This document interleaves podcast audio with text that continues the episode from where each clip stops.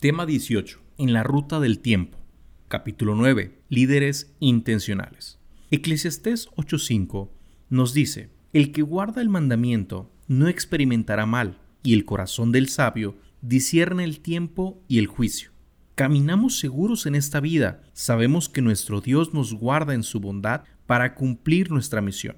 No podemos comprar tiempo en el supermercado, tampoco guardarlo para usarlo después. No podemos colocarlo en una cuenta bancaria especial, lo podemos usar de manera sabia o neciamente.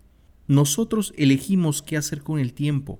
Lo invertimos, lo dejamos ir, lo desperdiciamos. El futuro nos dará la evidencia de cómo usamos el tiempo en el presente. Todo tiene su tiempo y todo lo que se quiere debajo del cielo tiene su hora. Cuando hemos elegido cómo utilizar el tiempo, debemos ser fieles a la agenda que hemos desarrollado. Ni un segundo de nuestras 24 horas del día debe ser desperdiciado. Seguramente las circunstancias y las personas que están a nuestro alrededor tratarán de sacarnos de nuestro camino. Habrá otros que no ven el cuadro completo y tratarán de meternos en una crisis para sacarnos del enfoque debemos ser cuidadosos para proteger nuestra lista de prioridades.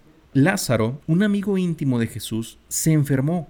María y Marta, sus dos hermanas, le enviaron a decir a Jesús que fuese donde ellas estaban. Sin embargo, cuando oyó, pues, que estaba enfermo, se quedó dos días más en el lugar donde estaba. Lázaro murió. María estaba muy enojada. Señor, si hubieses estado aquí, mi hermano no hubiera muerto.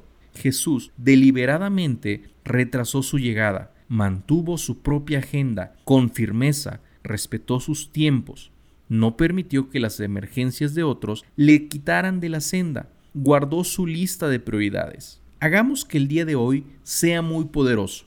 Tenga presente los 24 vagones de oro en el viaje del éxito. Si no controla lo que entra en cada uno de los 24 vagones, alguien lo hará por usted. Evitemos las distracciones. Una lista diaria de las cosas que tenemos que hacer nos ayudará a proteger nuestro futuro.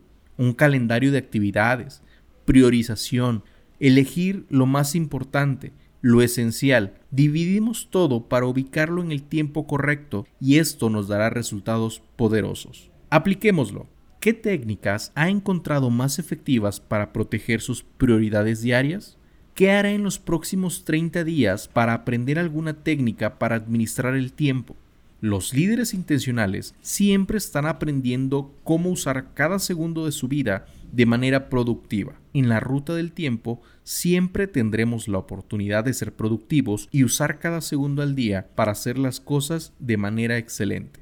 Declaremos, me convierto en un buen administrador en la ruta del tiempo. Elijo caminar tomado de la mano de mi Señor. Amén. Oremos. Dios eterno, maravilloso Padre Celestial, por favor, ayúdame a ser un buen administrador en la ruta del tiempo. Tengo la convicción de que estaré preparado para enfrentar mis retos mayores en este tiempo de una manera segura y poderosa. Gracias por arroparme en el hueco de tu mano y ayudarme cada día. Amén.